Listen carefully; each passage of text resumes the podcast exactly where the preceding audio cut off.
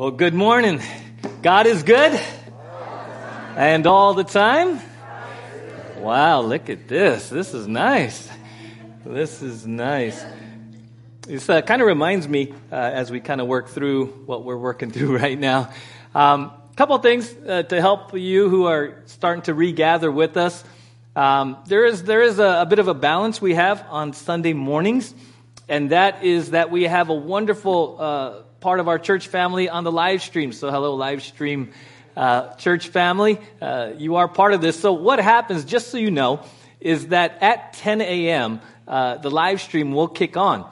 And that's why if you were in here, you know, we try to get your attention lovingly. The lights flash. There's a 30 second countdown. I went out and said, Hey, Tyler, uh, we got to get them in. It's 957. So just so you know, um, you know, this is church in 2020 and we're trying to do the best we can, and we're not trying to make it like a production.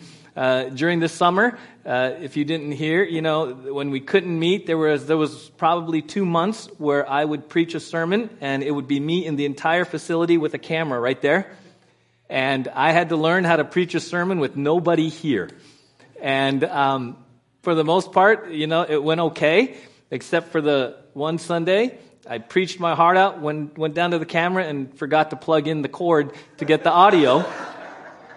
So I took a, a few cups of water and said, here we go again.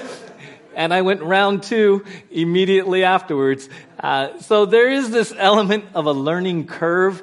Uh, as Mark said, um, you know, this is tough for all of us. And it's challenging. And there's a part of us that always wants to go back um, but quite frankly, uh, if we will let that go and live in the present and seek the Lord for the future, you'll find freedom. You'll find freedom. You might be uh, sanctified in your growth, right? Uh, I can't go to uh, my pastoral library and say, Where's that binder that says do church in a pandemic? I can't, there's no binder that I can pull and says, This is how you do this. Uh, how do you do children's? How do we do youth? We're still looking at youth, right? We have a heart for the teens that need to be connected in the valley. Uh, every aspect. Uh, there's a newness, and it's kind of exciting. It's, it's exciting to, to see, uh, you know, the Bible would call it new wineskins. Um, but how many of us like change? Mm, nope. It was funny because some of you came through the door this morning looking for your chair, and it wasn't there, right? Because it's six feet apart, and you're like, do I go forward? I do go, do I go back? Because my chair was right here and I'm right in the middle. So it's new. Some of you, right? Travis, new season. He's sitting on this side of this. Yes, new neck muscles are being exercised as we speak because he's, he was over there. He was on that side, right? Here's the good news too. If you're able to come, you got dibs on seats. You can, you can move around freely, you know? Uh, it's just part of it. So we have to kind of embrace this uh, with a sense of adventure, okay? A sense of newness, um, a sense of understanding that we all um, have been uncomfortable. And, and we all have deeply held paradigms, I believe, worldviews, you know, what is church and this is how we do church. And, you know, then we kind of, if we're not careful, we pull out checklists. And, I even pull out my own checklists. And, and then in our scorecards. And sometimes the, the most freeing thing is just, just to go. You know, sometimes we would take uh, teens, when I was in youth ministry, we would take teens on a, on a camping trip. And camping trip, they would always want to know, what are we going to do? What are we going to do? What are we going to do? And our literal uh, theme as the leaders would be, it's on a need to know basis. But what's next? What's next? I said, that's on a need to know basis, and you don't need to know right now. I want, because the purpose is that I want you to stay in the present. I want you to stay in the present. I want you not to miss what's right here. Because if I tell you what's going to happen an hour from now, you may or may not like it, and you're going to start living there, and you're going to miss what God has for you in the present. So sometimes I look at this pandemic as, you know, God's like, it's on a need to know basis. Keep seeking me, keep praying, keep getting counsel, keep getting input, and He'll lead us and guide us. Amen? Through this. And, and look where we are.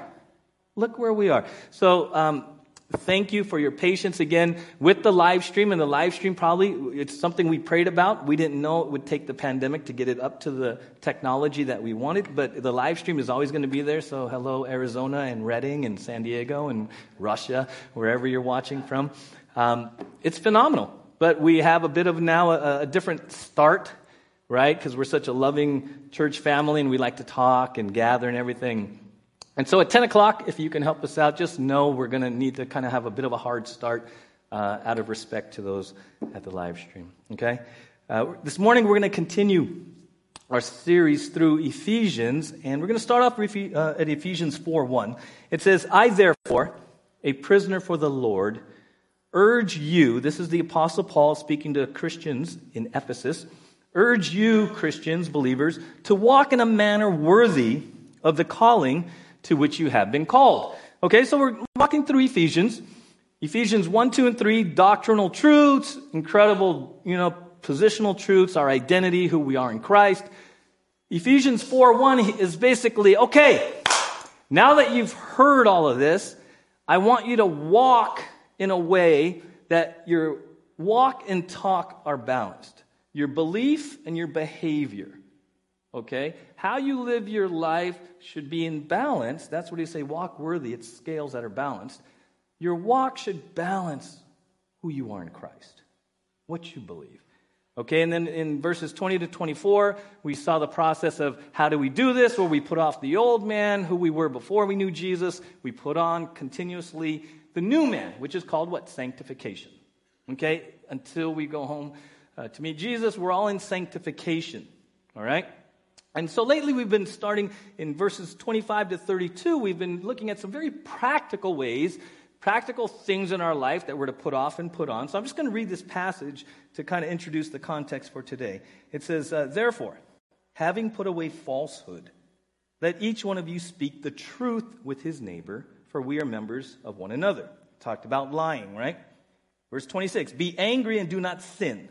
Do not let the sun go down on your anger and give no opportunity to the devil. We talked about how to handle anger biblically, right? Let the thief no longer steal, but rather let him labor, doing honest work with his own hands, so that he may have something to share with anyone in need. We talked about that.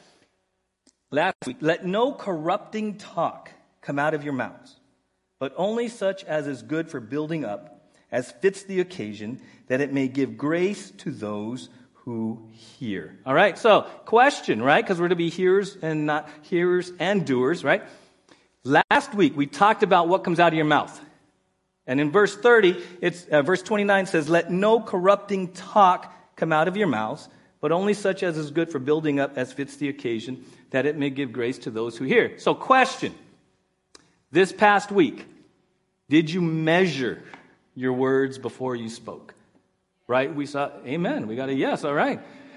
So we saw last Sunday there were four measurements. Is this, is, is what I'm about to say corrupting? Is it rotten? Is it decaying? Does it give that atmosphere like, woo, right? Uh, another measurement, does it build up? What am I, what I'm about to say, is it going to build this person up or tear him down? Does it fit the occasion? Does it give grace to the hearers? Okay? Just that one verse. If you want transformation, that one verse again, don't forget it just because we're moving forward. Measure your words. There were four measurements. And then think back this week. Just think. Conversations you had at work, at home, with your friends. What kind of words were, that came out? What kind of words? Okay? And then we're going to move forward this week in verse 30. It says, And do not grieve the Holy Spirit of God, by whom you were sealed for the day of redemption.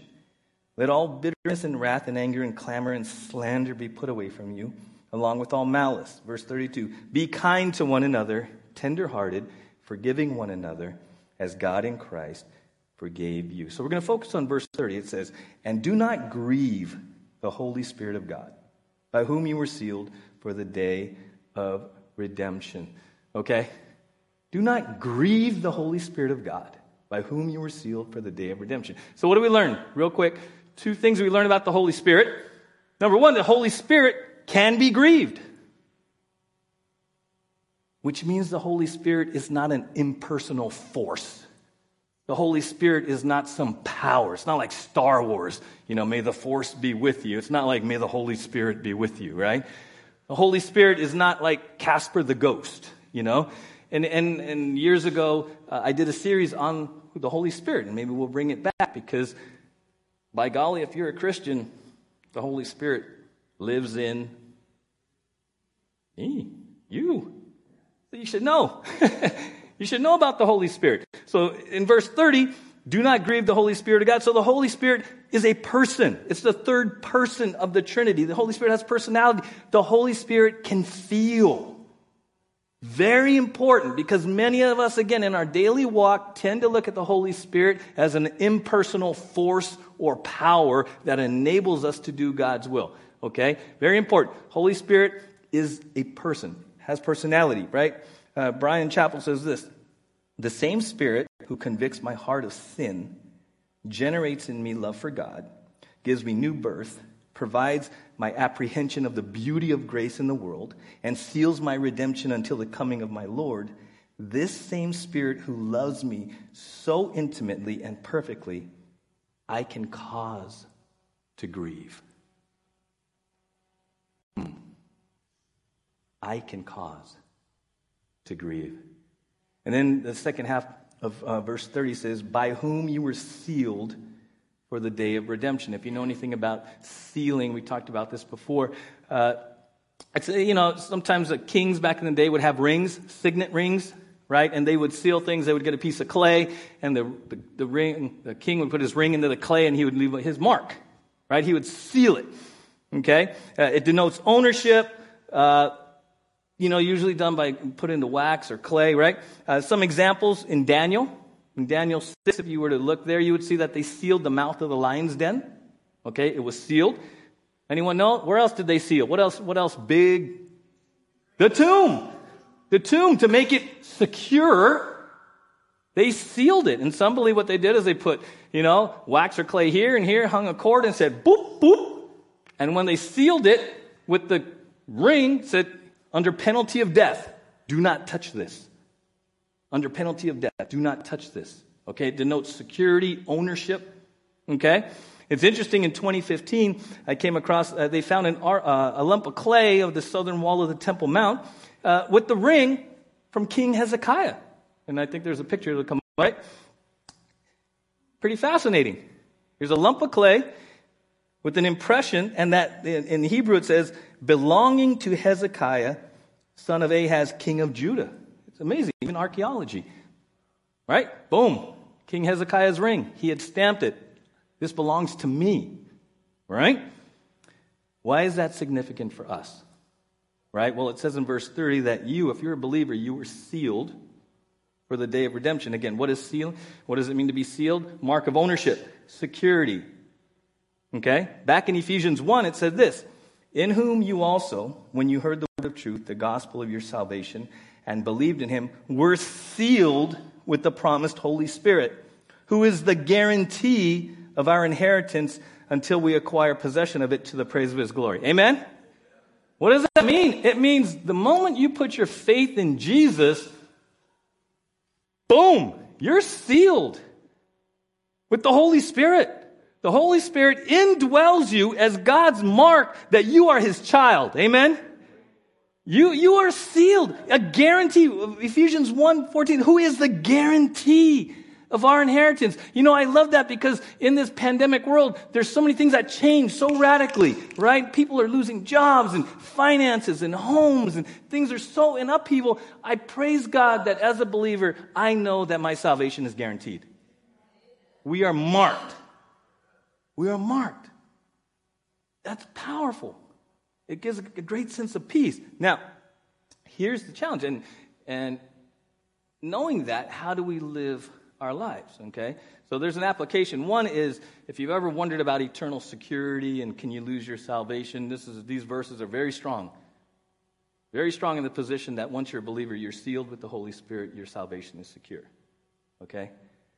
The second part of the application is well, then how do we live our lives? Because we celebrate that, but we have to be very careful because uh, some people have taken that and said, well, I'm sealed, inheritance is guaranteed, live it up. Right? Yeah, right. That's, that, was the, that was the criticism against the Apostle Paul in Romans when he came with the gospel of grace. Right? And he's like, it's grace, unmerited favor. You're saved by grace through faith, not by works. And they're like, right? What does it say in Romans 6? What shall we say then? Are we to continue in sin that grace may abound? By no means. How can we who died to sin still live in it? What, there's this big word called antinomianism. Antinomianism means anti law. So what they're saying is that, well, because there's no more law, party time. Because we're sealed and God's grace will cover everything, right? And he says in Romans 6 1 and 2, wrong.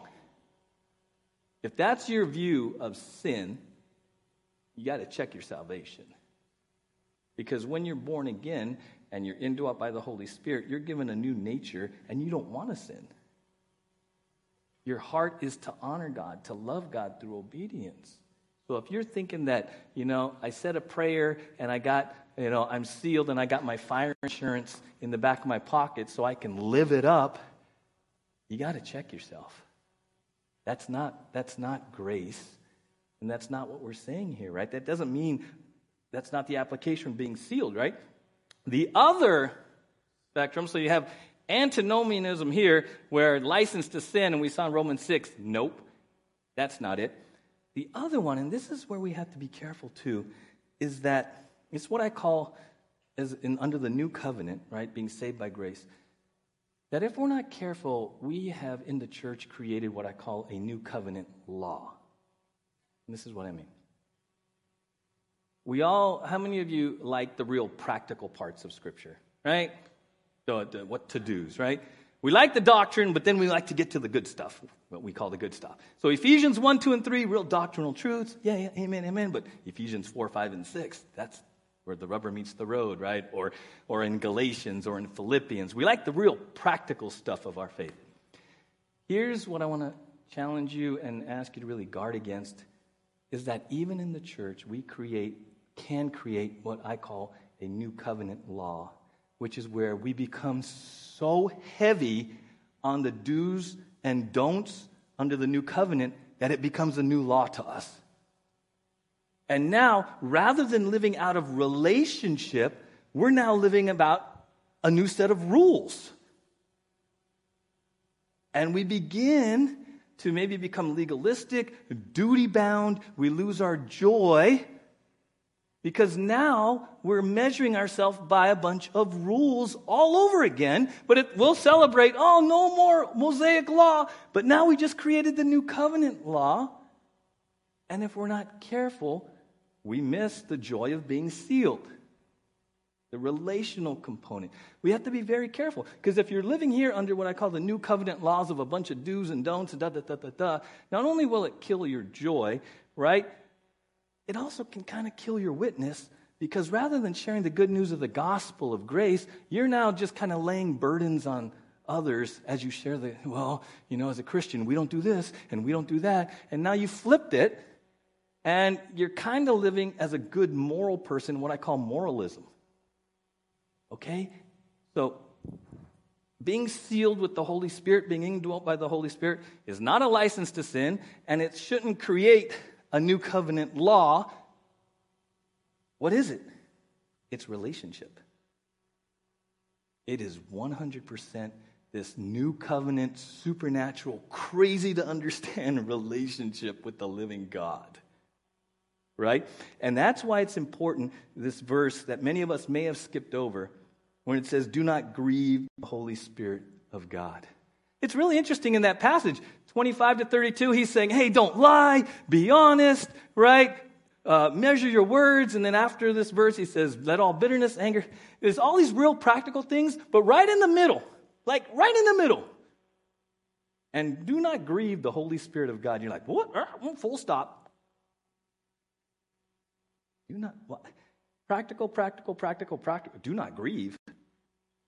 Practical, practical, practical. He right in the middle of this practical list, he says, Oh, and by the way, it's personal. By the way, this isn't just a, Christianity isn't just a bunch of do's and don'ts. Bad Christian, you told a lie. Bad Christian, you said a bad word. Bad Christian, oh, bad Christian. Or good Christian, you did this. And good Christian, he says, no, no, no, no, no.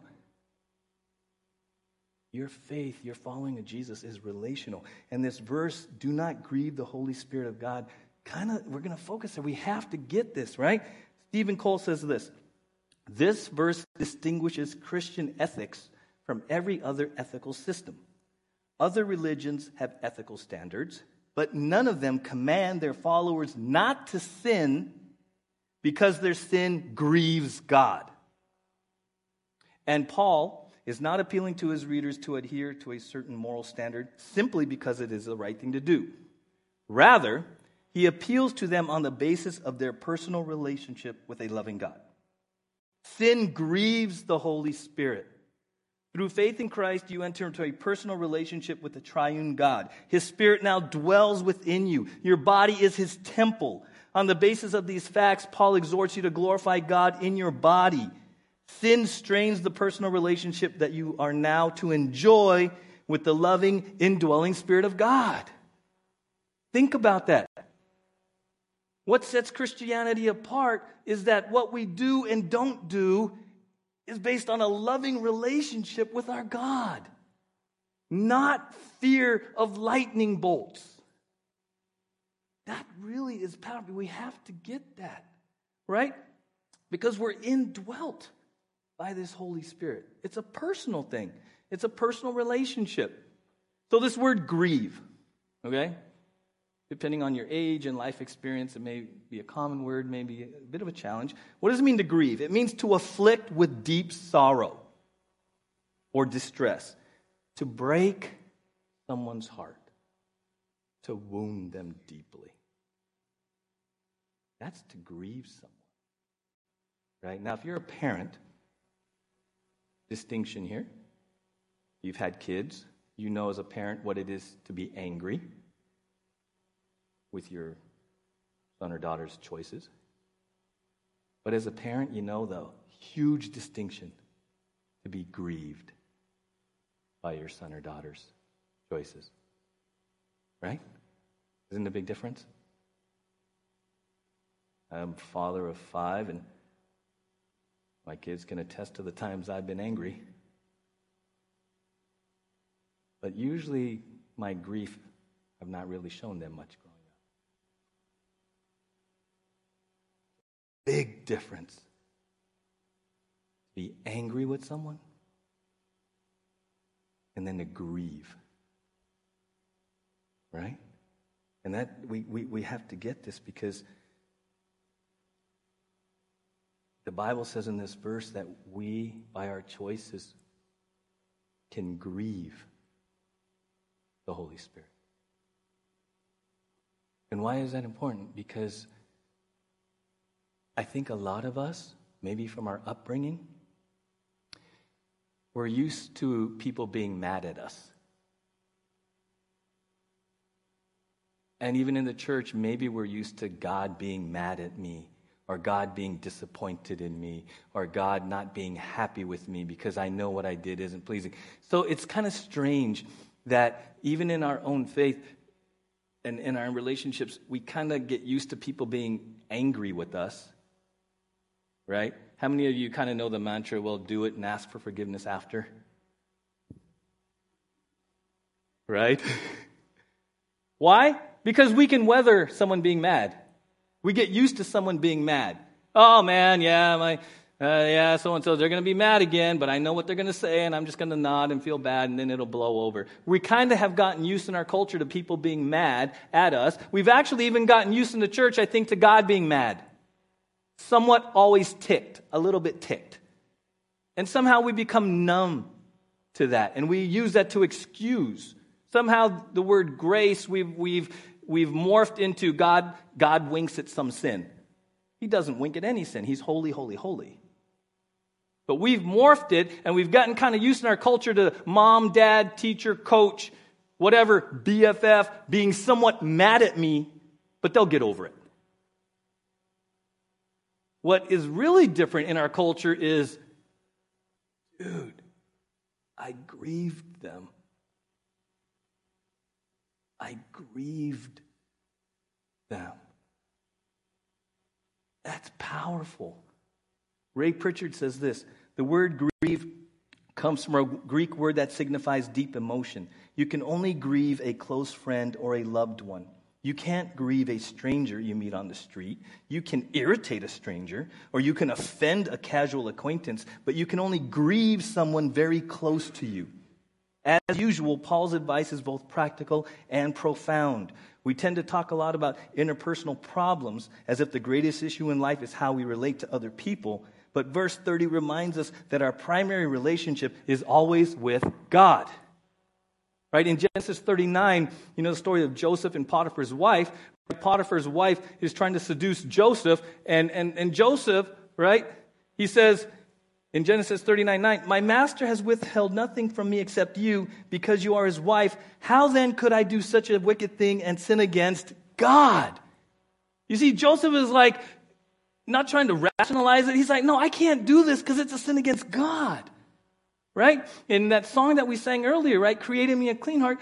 Uh, when it says, Cast me not away from thy presence, O Lord, take not thy Holy Spirit from me, right? That's old covenant where the Holy Spirit would kind of come and go. But David's heart in that issue is, I don't want to lose your Holy Spirit. I don't want to lose your presence. I don't want to lose your presence. See, he, he was concerned about his sin and how the sin was impacting his relationship with God. Right now in the new covenant, we know again, we just learned the Holy Spirit seals us. Okay, so that, that verse is really an old covenant Psalm 51 song. But the, the point is the same. How many of us go about our day and the primary concern is how this is going to impact God? Is what I'm about to do or say going to grieve God? Not, well, if I do this, God's going to be mad again. Uh, here we go. And just, yep, me, me, the one that gets God mad for the umpteenth time today. God's going to be mad, but he'll get over it. Right? Rick Renner says this I found that this word was taken from the Greek word lupete. This surprised me because the word lupete is from the word lupe, which denotes a pain or grief that can only be experienced between two people who deeply love each other. The word lupe would normally be used to picture a husband or wife who has discovered his or her mate has been unfaithful. As a result of this unfaithfulness, the betrayed spouse is shocked, devastated, hurt, wounded, and grieved because of the pain that accompanies unfaithfulness. This tells us, first of all, that the relationship that exists between us and the Holy Spirit is precious. The Holy Spirit is deeply in love with us. But when we act like the world, talk like the world, behave like the world, and respond the same way the world does, we cause the Spirit of God to feel shock, hurt, and grief. You see, when we deliberately do what is wrong, we drag him right into the mire of sin with us because he lives in us and goes wherever we go. Wow. He goes wherever we go we compartmentalize things into our life. Oh, no, this is just me. I'm just going to go do this. I'm just going to look at this on the internet. And we forget the impact that might be having on the Holy Spirit. But we'll celebrate His presence. We'll celebrate being the temple. We'll celebrate, right? And yet we'll say something flippantly without even a thought about how that's impacting the Holy Spirit. Did that just grieve you, God? Did that just grieve you? Right? There was a time uh, growing up, uh, what, junior high, high school. Uh, I was pretty, pretty out there, pretty rebellious, pretty much doing my own thing, and um, pretty much learned the weather, you know, the anger that would come my way and the restrictions and the, you know, the punishments. Um, but, you know, I was pretty much good to go. You know, I just wanted to do my thing, and I didn't know the Lord, and living for myself and my buddies and girlfriends, all that kind of stuff. And, you know, kind of just doing my thing. And I'll never forget, I was, uh, I think, 15, 15 going on 16. And I made this decision, a choice I did. And this choice looked like it was going to have consequences for me and my whole family, really.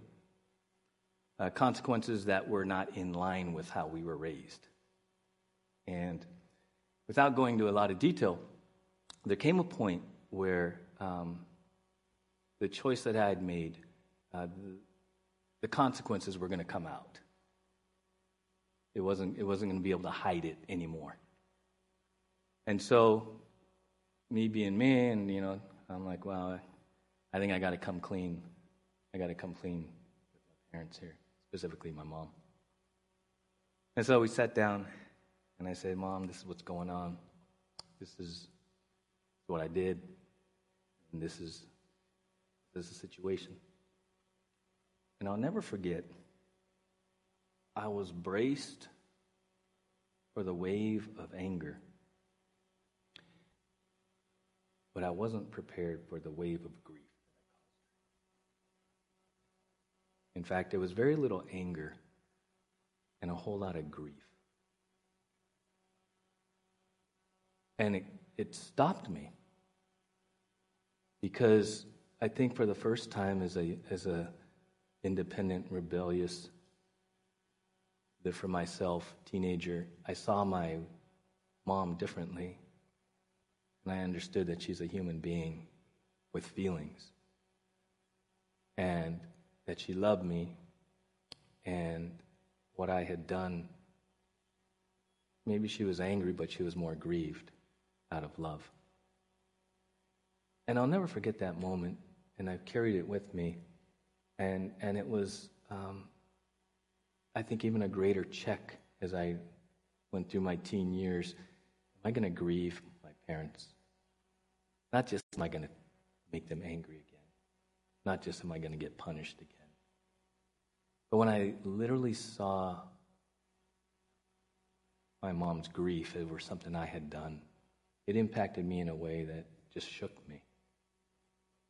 And I think we just need, as a church, sometimes to have that moment of realization that the Holy Spirit can be grieved.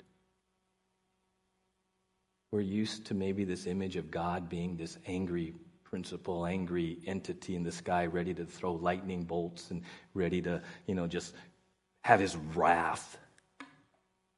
And somehow I think whether it's tradition or culture, we get used to that picture of God.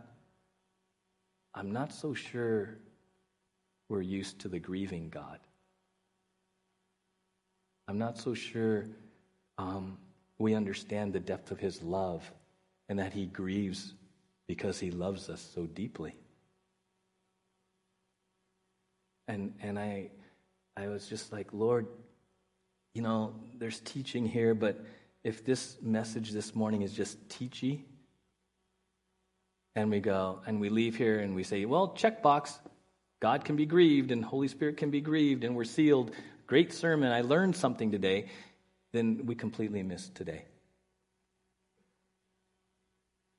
So I just ask you a personal question. Ask you at home a personal question. Think back this week, or maybe think right now. Is there something in your in your life in your walk with the Lord right now that is grieving the Holy Spirit? Is there something that you've excused? Something you've rationalized? You kind of know he's angry. You kind of know it's disobedience. But you never framed it in terms of grieving him. Is there something? It was very interesting. I two days ago, as I was finishing up this, I was like, Lord, I don't know if I could preach this. Because I can't go up there and talk about and do not grieve the Holy Spirit. if I got stuff in my life that's grieving you, that's complete hypocrisy. I'm going to go up there and I'm going to tell everyone here at church and I'm going to tell everyone on live stream, hey, Ephesians 4:30, don't grieve the Holy Spirit. And he's like, Well, before you go up there and open your mouth, me and you got to have a little talk here, Pastor. And it was, I got to tell you, I got to tell you, when you, when you sit down long enough and quiet enough and you say, God, Am I grieving you? Am I just excusing some sinful behavior, some disobedience? Am I just rationalizing it? Am I just pointing at others? God, is there something in my life where honestly I'm just like grieving you? Because I don't want to. I don't want to grieve you, God. I don't want to grieve you. And it's not that we're going to be perfect and not ever grieve him. The point is on the front end. On the front end of the choices you're going to make for the rest of this day and tomorrow and are on the front end. Is it God? I don't want you to be angry at me. It's like, God, I don't want to grieve you. And if you sin and He convicts you, if the Holy Spirit convicts you of sin, why do we make it right? Not just because He's angry, we make it right because we've grieved Him. You see the difference? We're not just here to placate an angry, wrathful God. We're here in a loving relationship. And I don't know about you, but if I did something to grieve someone I loved, that would be a lot different way that I would reconcile than just say, hey, I'm sorry. I'm sorry. I know you're mad. I'm sorry. No. If I grieved someone that I really loved, man, it would change the whole way I came at them to make it right, wouldn't it? Wouldn't it? Wouldn't it? It's just like change everything. To understand how much God loves you, how much the Holy Spirit loves you, and when you make a choice that grieves Him. That's why some of you maybe are feeling distant from God, right? Maybe you're wondering, where am I? How come I feel dry and I just I'm just kind of out there? Or maybe over time you've just lost this sense of grieving and loving that your heart's kind of hardened. This morning I just want to encourage us stop and take the time to really be honest say, God, is there anything in my life that's grieving you? Because I don't want to grieve you. I don't want to grieve you. Right? And 1 John 1 9 says this. It says, If we confess our sins, he is faithful and just to forgive us our sins and cleanse us from all unrighteousness. So if God is saying, Hey, yeah, you know this thing in your life right now that you're harboring, you know this thing in your life, this unforgiveness, this bitterness, you know this wrath, you know this Whatever it is in your life, He knows. You know and He knows. Whatever it is, according to 1 John 1 9, confess it. Turn from it. Make it right with God. And the Bible says what? He will forgive you. He will forgive you. Right? We want to be walking in the Spirit. How many of you just want to be walking in the Spirit? Just, right? Just enjoying that love relationship. Well, again, maybe today you've been focused on God being angry, and now He says, No, I'm not just, I, I grieve over, I grieve he grieves over us. Why? Because he loves us that much. Think about that. You are loved so much that the God of the universe, that your Abba Father, he loves you so much that he actually grieves over your choices. That's radical. That's, that's a love that I can't even understand right? He wants the best for you. He wants you to be like Jesus. He wants to bear the fruit of the Spirit in your life. And when you choose, and when I choose to make decisions that are sinful and disobedience, it's not that he's just angry. He grieves. Why? Because he wants the best for us. How many of you as a parent, you grieved for your kids because you just wanted the best for them? Right? The grief was like, I just want the best for my son or daughter. I just love them so much. I want to pour into them. I just want them to make the right choices. I just want the best in their life. And when they didn't, it was grief because I wanted the best for them. That's, it was coming from a place of love, not just anger and wrath. That's how God, we gotta, we gotta look at this verse and say, man, I'm loved that much. I'm loved that much that the God of the universe through the Holy Spirit would actually grieve over me? I love that. It makes me just really stop and go, wow, I'm loved that much. I'm loved that much that the God of the universe, the Holy Spirit, would grieve over my, my choices. Why? Because he wants the best for me. That's crazy. That is a crazy love, right? And I want to ask you guys to come on up. We're to we're to sing this song. It's called Amazing Love. And if we're going to understand Ephesians 4:30, we've got to understand it in the context of God's amazing love. His grace. You remember that God initiated. Right? It's unmerited favor. It's unmerited favor. The crazy thing is that under the old law, we would forgive in order to be forgiven. Under the new covenant, we forgive because we're forgiven. You see? Under the old, we're trying to earn God's love, earn God's favor, earn merit everything from this angry, wrathful God. Under the new covenant, this is a loving, gracious God, and my heart is not to grieve him. This is what we're talking about when it comes to following Jesus. And so we're going to sing this song. You know, it's a familiar song, Amazing Love. And here's the thing be real this morning. If you know there's something in your life that is grieving God at this second, right now, don't, don't worry about anyone else. Don't worry about anyone else. This moment, ask God to search your heart. And you say, Father, are you grieved right now in something in my life?